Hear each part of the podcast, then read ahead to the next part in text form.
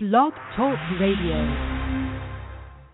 Welcome, welcome to episode 9 of the No Look Pass podcast presented to you by WRSPN.com. We want to thank you for tuning in. You could be listening to anything in the world, but you're here with us, and we appreciate that. I am your host, Frank Santos, aka my mom's favorite son, who will never be seen at 2 a.m. taunting seven foot NBA players.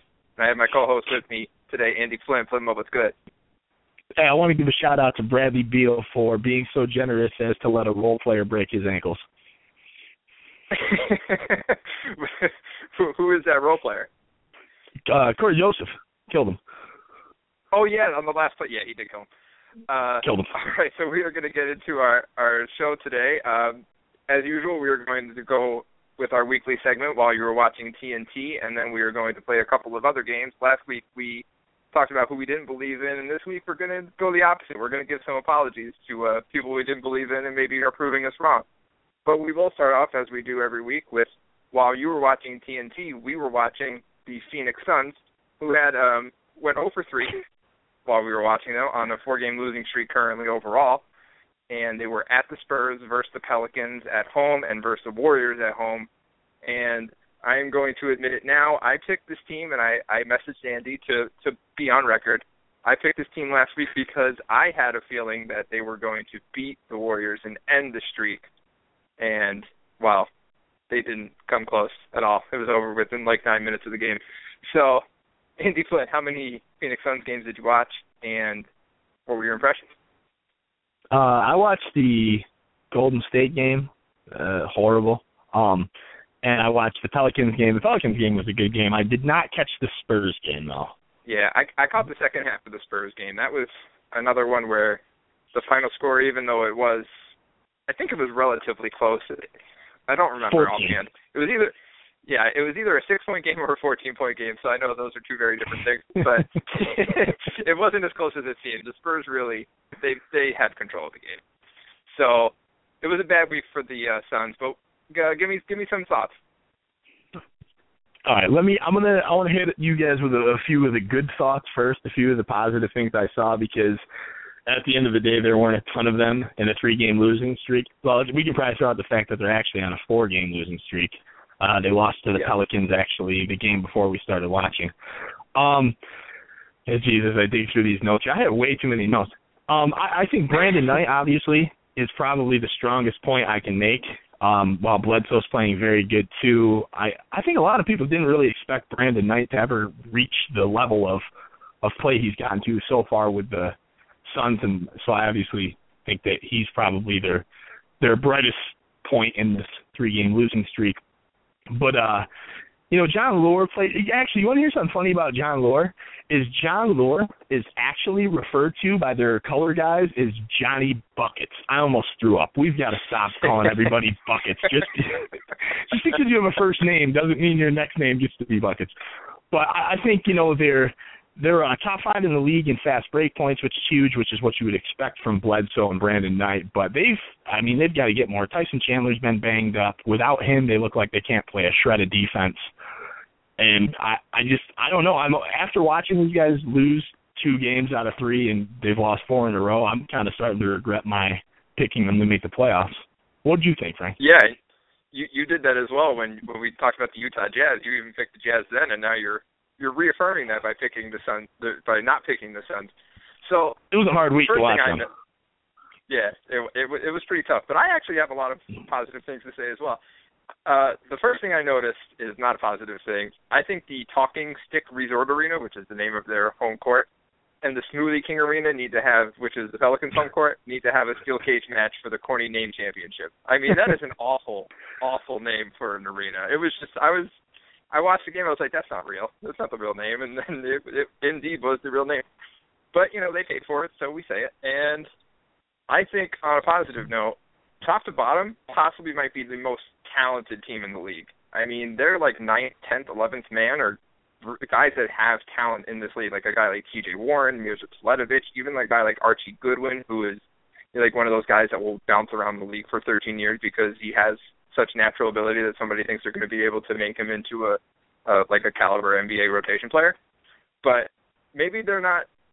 The problem, which we talked about in the preseason, is they have all these pieces and they have all this talent. I'm just not so sure how they fit together. and that brings me to the point of Brandon Knight and Eric Bledsoe.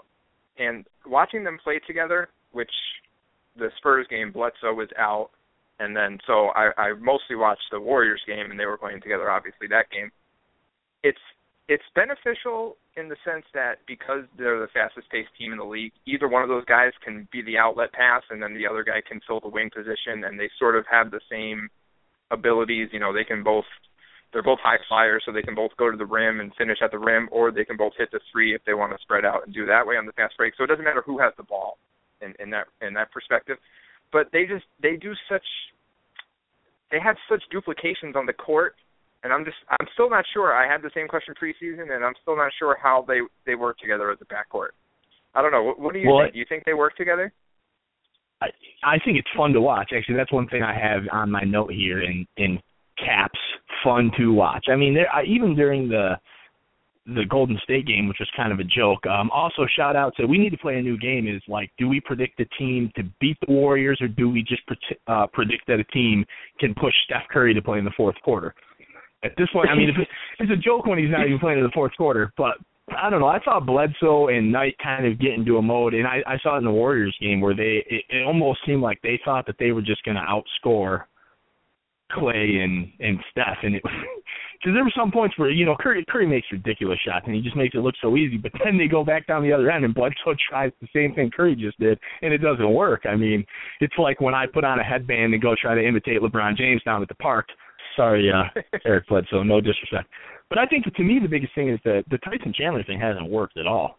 I, I mean, yeah, he's been banged up, but even when he's playing, it it doesn't he doesn't seem like Tyson. I don't know if he's hit a wall or if he just doesn't work with this team or maybe a little of both. I, I he's got to be like 33 at this point. So I, I, I just don't know. That you're right. They do have a lot of parts that I'm unsure if they ever fit together. You have PJ Tucker out there every once in a while. He takes a guy hard off the dribble, scores a bucket, and then you don't hear for him or hear from him for 10 possessions. I, I just I don't know. Uh, you have Keith out there. He does some nice things, but yeah, you're right. Nothing really seems to gel with these guys. Yeah, and uh you mentioned you mentioned Steph Curry, and I just want to I want to give a quick shout out, but also an RIP to Ronnie Price because I give you props for trying to pick up Steph Curry, you know, full court. I mean that that is admirable. It's an admirable thing to try and do. But, but then when you just get your ankles broken again and again, and you just get embarrassed and on highlight reels, maybe two or three in the same half, I mean, it, it might be time for an RIP shout out. I mean, you can talk to Brandon Knight; he'll he'll teach you how to come back from the dead because he did it against DeAndre Jordan. But shout out to Ronnie Price because it was a brave move. It was a brave move, and it, but it didn't pay off. But but shout out to you. And then he actually. I can't even give to, props anymore. Like I can't give props to these guys. It's crazy. The best part of Ronnie Price is that on the next possession, he tried to pull a Steph Curry and like go behind the back and shoot a three, and then he airballed it. It was a really, it was a really bad moment for Ronnie Price. You can't do um, what Steph does. They got to stop. Stop trying to. It's it's bad. I mean, I I don't understand these guys, and I I do get it. I I can't say I don't understand. I do get a little bit that like if if somebody's getting at you on the court, like you want to, you know, you not only want to be able to win the game, but you want to go give it back to the guy, especially if it's the guy you're guarding. But I mean, it you're talking guys Steph Curry and, and KD and LeBron James and these guys. You just don't get away with that stuff. Yeah, when the guy you're guarding is Steph Curry, you just got to take that L sometimes. So the the other thing, which you said you run up Tyson Chandler's age. The other thing I noticed about this team is how young they are. They have 12 guys in the league with five or few year five or fewer years in the league. That's a little skewed because Teletovic is you know a Euro guy, so he came over late, and then Sonny Weems sort of like roamed around Europe, I think, for maybe five or six years, so he's a little older. But you know, Eric Bledsoe has five years in the league, and he's like the senior citizen on this on this team aside from Tyson Chandler. So, you know, when you think about that, it does make sense. Sort of the chemistry thing. Like you have a bunch of young players. Sometimes they don't really know how to mold into a team as much as a as a veteran team might.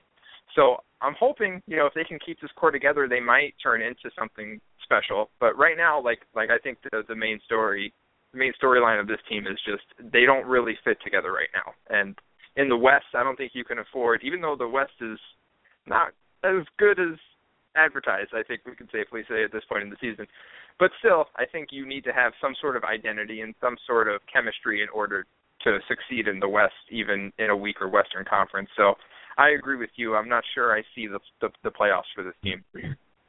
And shout out to the Eastern Conference real quick on having five teams with double digit wins while the West only has four. I know that's not a perfect yeah, science, but it's weird to look at. I told you last week we got the Cavs and then we have like nine or ten average teams, you know, like nine or ten forty win teams. So shout out to them. So do you have I think some of these Western the I don't have any closing closing thoughts on the Suns. I have some closing closing thoughts on the Western Conference. I think Sure. A couple of these teams are gonna they're gonna hit these Eastern road trips and they're just gonna beat the hell out of some bad teams. We'll see some of these West teams rise soon. That probably that probably will happen. You're you're probably right. Maybe the uh, the early Western Conference struggles is the fact that they haven't played enough Eastern Conference teams yet. So I want to close with a question on on the Suns. So I think we can safely say, and I don't think it's really much of a discussion at this point. As long as you have Steph Curry next to an average shooting guard, he's going to be the best they're going to be the best backcourt in the league, and Klay Thompson is an above average shooting guard at at the worst, even with his struggles this season. So I think we can safely say that Steph and the Splash Brothers are the best backcourt in the league. But I oh, think yeah, Eric Bledsoe. Eric Bledsoe and Brandon Knight, aside from everything we talked about, they are both very, very talented players in this league, and them together as a backcourt is dynamic. So do you think they're in the discussion for like the second best backcourt in the league, like you know with guys like DeRozan and Lowry and uh Beal and Wall? Do you do you think Brandon Knight and Eric Bledsoe deserve to be in that talk? Yeah, no, I do, and I think people are people are always going to try to take away from them by pointing to the fact that they're essentially the same position. I know people are traditional enough to not like that. Well, that doesn't really count because they're both point guards or they're both small shooting guards or however you want to lump them into a package. But absolutely, I mean, and they're both they're both. I mean, it's noteworthy that they're playing their best basketball now, especially Knight. Like it's it's kind of getting scary because I'm kind of thinking to myself, how good is Brandon Knight going to be? I remember everybody hated that draft, uh, aside yeah. from Kyrie. But I always kind of, I always thought Knight had something to him. He would, you know, what Knight's problem was is he always made some really dumb mistakes, and he still kind of does that. But he's balling, man. He's got a shot. His, I talked about him last week. He was my fantasy guy. I think he was making over three threes a game. I mean, it's it's a lot for a player like him. Yeah, I I do, and I agree. We're gonna we're gonna close with that. I agree that they should be in the discussion. And my answer to your question, how good is Brandon Knight going to be? My answer is better than Michael Carter Williams. So that was a dumb trade. But we're going For to sure. move on to our next. Yeah, we're going to move on to our next segment. And last week we played a game of. Well, we don't believe you. You need more people. And if you didn't think that was a, a good segment, Jay Z, then uh, you made it a hotline. We made it a hot segment. So deal with it. And but this week we're going to go the opposite direction, and we are going to apologize to you know we make a lot of preseason predictions. We t- I told you in episode one that Andy and I, you know, even though we do our homework, we try our best to research. We also happen to be idiots, so you know occasionally we get some things wrong. So uh, Agent Jay from Men in Black is just gonna gonna help us apologize. Sorry, y'all. It was an accident. Sorry. So Andy, who who do you who do you owe an apology to? I know I know you I know I owe quite a few, so uh, I, I'm curious who you owe an apology to. I mean, I'm getting tired of sending out all these letters, copying down all these addresses. I mean, I got my my little stamp thing out, so I don't have to, to lick all the stamps in the envelopes. The little wetter there. I mean, it's it's it's crazy. I made a lot of mistakes. I think the biggest one is the the team that I thought was going to be a joke, or however we labeled that in the East. That's the Knicks. I still don't think they're a great team, but I think that they're playing a ton better than I I thought they were. I thought they'd probably have something like three or four wins tops at this point, and I think they have eight. Yeah, yeah, they're currently Yeah. sitting in 11th place in the East, which usually sounds like you would have three wins. Um, in this case, they're flirting with an eighth seed, a seventh seed even at this point. So I mean, shout out to the Knicks. Shout out to Porzingis. We talked about him a little bit last week. I, I think you know there's there's something going on. I mean, Phil Jackson was in the house, and everybody was real quick to say how good the Knicks would be. And then when it didn't work, everybody was like, "Oh, Phil's a bum. He doesn't have MJ or Kobe." And now it's kind of coming full circle a little bit. I mean, we're not seeing, you know, they're not a 12 win or a 15 win team, but it's it's the the slow, the small battles. They win the small battles, and eventually this team can turn it around. I I'm I'm sorry. I'm sorry, Zinger. Yeah, I mean that that's a good one because I think I'm trying to remember which one of the starters. Uh, the starters is an NBA podcast, and if you don't listen to them, I mean you're just missing out. They're terrific. Uh, I think it was Trey Kerby picked the Knicks to make the playoffs before the uh, before the season started, and everybody laughed at him as they should have. But I, I think you're right. I mean nobody could account for the fact that they have the third coming of of Jesus Christ, which is Kristaps Porzingis playing power forward. I mean, a seven a seven three religious figure. I mean, we shouldn't have picked against him knowing that, but you know, sometimes you got to convert people into believers by uh by example. So I, that's a good one, I think, is the Knicks. I owe an apology. I'm going to stay in the Eastern Conference, and I'm going to go a little further up. You're going to like the seven, eight seed. I'm going to the current two seed in the East, which is the Indiana Pacers, because not only you did I to. clown them in the yeah, not only did I clown them in the preseason, I also clowned them three games in when they went 0 and 3. I was like patting myself on the back. I think I may have said something like, "Oh, who told you they were going to be bad? It was me." So Indiana Pacers, more specifically Paul George. Sorry, I forgot you were a superstar. Andy tried telling me you were going to be the, the third best small forward in the league again this year, but I, did I believe him? No, of course not. Why would I do something like that?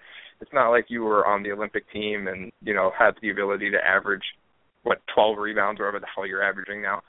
So uh, Indiana Pacers, winners of seven out of their last eight, with their only loss being a one-point defeat in Chicago. Uh, this team is still doing it the way they always have, which is with their defense, and I don't know how you do that with Jordan Hill and Ian Mahinmi as your your front court. I don't understand it. I don't even know how it happened.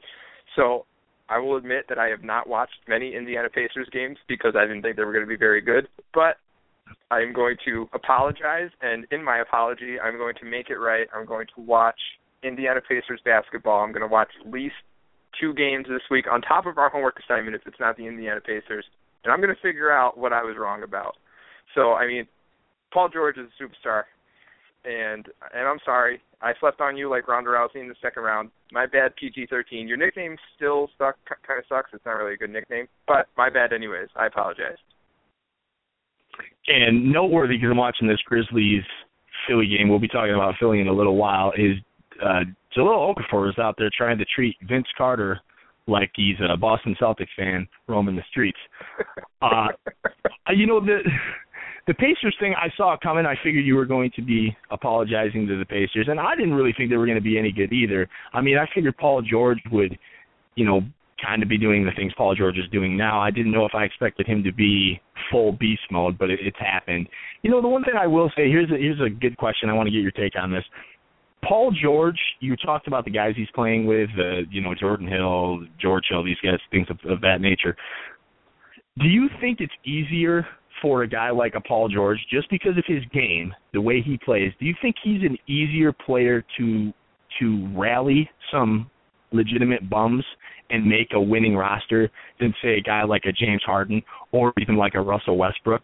Great players, obviously, you know, players in the same discussion as Paul George when it comes to talent and ability. But I, I just wonder if Paul George's game is easier to to win with bad players than than a James Harden or a Russell Westbrook. What do you think?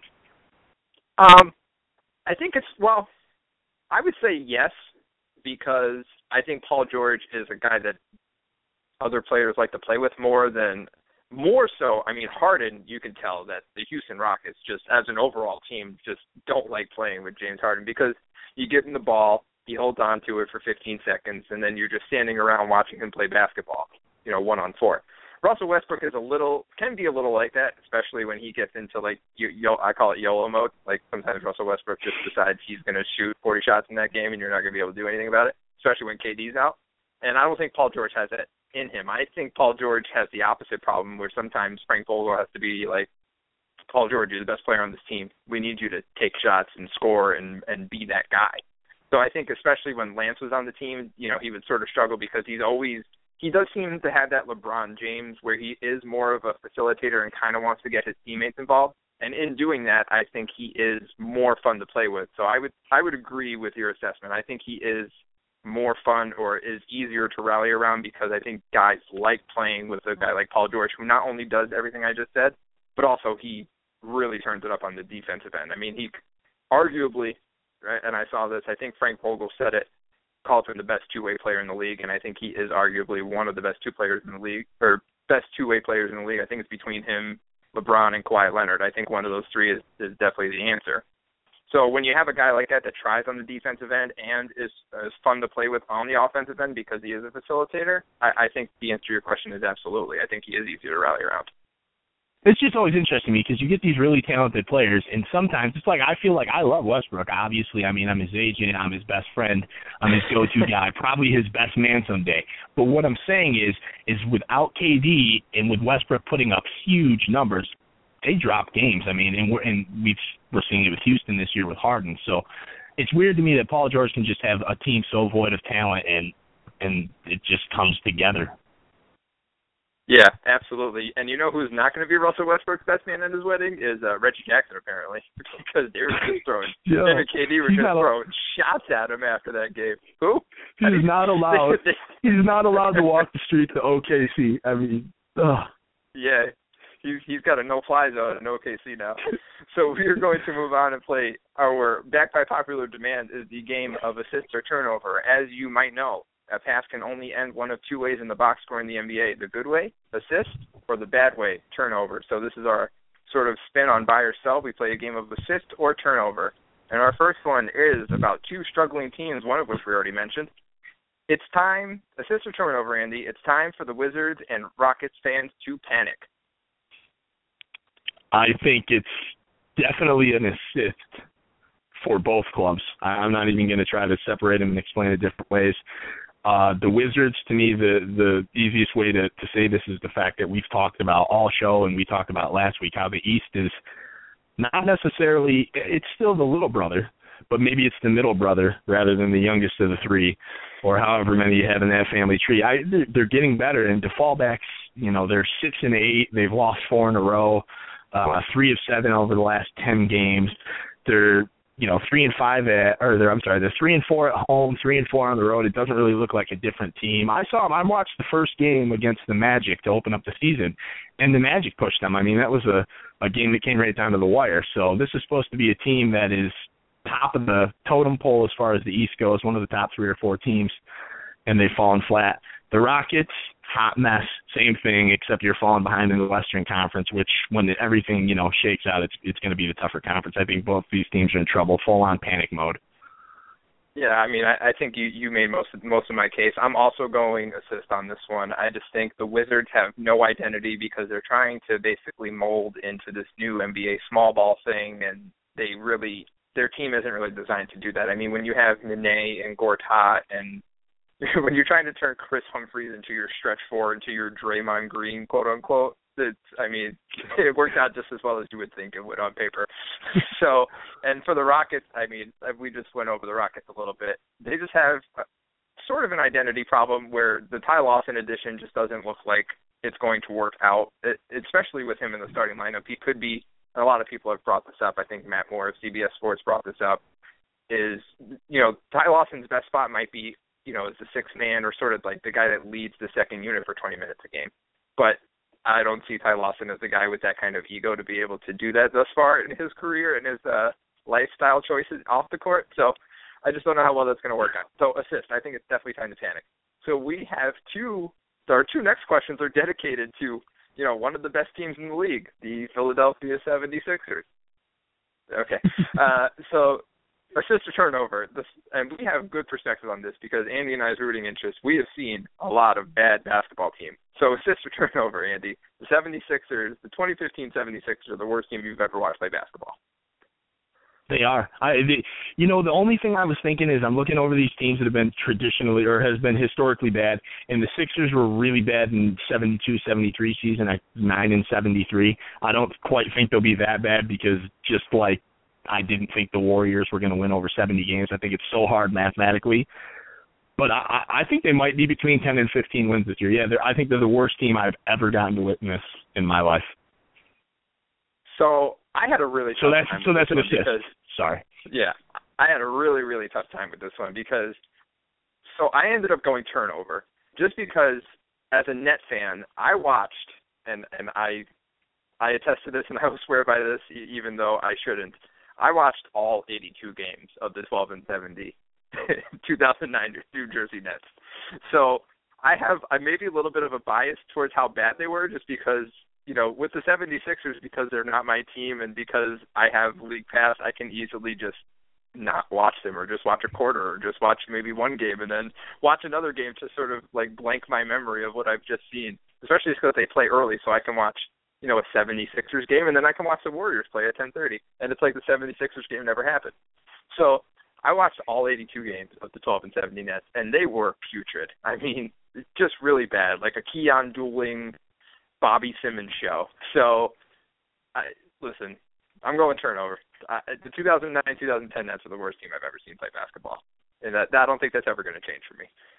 So the the next question is maybe a little bit of a more realistic scenario. So assist or turnover, Andy, the 76ers will win a game before the Golden State Warriors lose a game. Oh, I, I'm going turnover. I think, yeah, it, it's a turnover. I I don't know. I'm watching this game right now, and it's sort of close with the Grizzlies. It's it's a eight point game. Philly's down, but it's just like every I, the thing with Philly that really kills me is they can. It's like they could put on any guy on their roster and they could throw a uniform on him and have him go out there and he might get 20 points.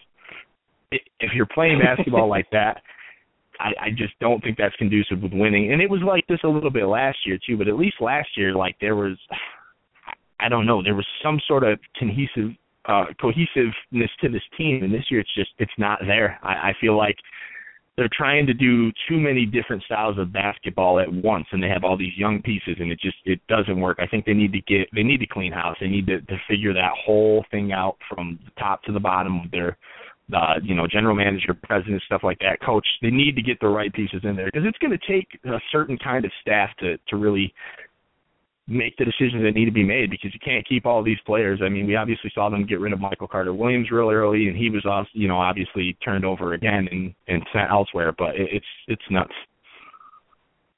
So I had a hard time with this one. I am also going turnover just because. But the only reason why I almost didn't, I almost went assist, is because their next game, um, December first, is the Lakers at home, and I think that is a such a winnable game, and I feel like they might pull it off. And then the Warriors have an East Coast road trip, and I feel like the streak is going to end somewhere in that road trip. But then again, I don't really have confidence in the 76ers to win that game against the Lakers, so I'm going turnover. Uh, so we are going to move on to the end of our show, and our last segment, as always, is going to be the fantasy basketball stud and scrub of the week. Andy, who is your stud of the week in fantasy basketball? My stud of the week is one Kawhi Leonard of the San Antonio Spurs. I don't feel like he needs much of an entrance. Um, Kawhi's been killing it. He's plussed up on everything. I mean, he's averaging 22 points a game, two assists, and just about eight rebounds. But the last week is he's just been a man on fire, shooting over 60% from deep. Wow. Like how, do you, how do you how do you do that? You're quite, and I mean, he's taking you're you're talking he's taking like five, four or five shots a game or he stayed about four shots a game, and he shot. I mean, he was three for three, two for four, four for seven, one of two. I mean, it's just it's been amazing to watch, and he, obviously his defense doesn't necessarily translate on the on the uh, into the fantasy. But one one of those games, he had five blocks, four steals, seven wow. seven assists, and seven re- or six assists, seven rebounds to go along with twenty five points. Stat sheet yeah. So stuffer. I. Yeah, the the uh, the Spurs crushed Denver um, on the road with like no Duncan, no Manu, and LaMarcus playing eight minutes. So that's just those Spurs. My stud is James Harden. Uh, he only played two games this week, but he averaged 45 points in those two games, and that's pretty good, especially since the putrid Rockets needed every one of his 50 points to beat the winless Sixers at home. So that's what I'm going with. Andy, scrub of the week. My scrub of the week, and this hurts me again almost as much as the Victor Oladipo one from last week, but I'm going with Dennis Schroeder and I'm more oh, so going to pick on him a little bit because he jumped out at the beginning of the year. Obviously, he's not your typical starter. He plays behind Teague or sometimes alongside, but he, he jumped out to a, a good start and was one of those guys a lot of people were picking up in their leagues, and now he's he's fizzled this last week tremendously. Yeah, uh, I agree. My scrub of the week is Kris Humphries. So two scoreless games this week, two zero goose eggs, and you're starting you're starting uh, person in this league. Oh wait, no, you're not because you lost your starting job this week as well. So you're definitely a scrub. Hashtag long live the Kardashian curse. And I actually spelled the curse with a K because I'm I'm petty like that.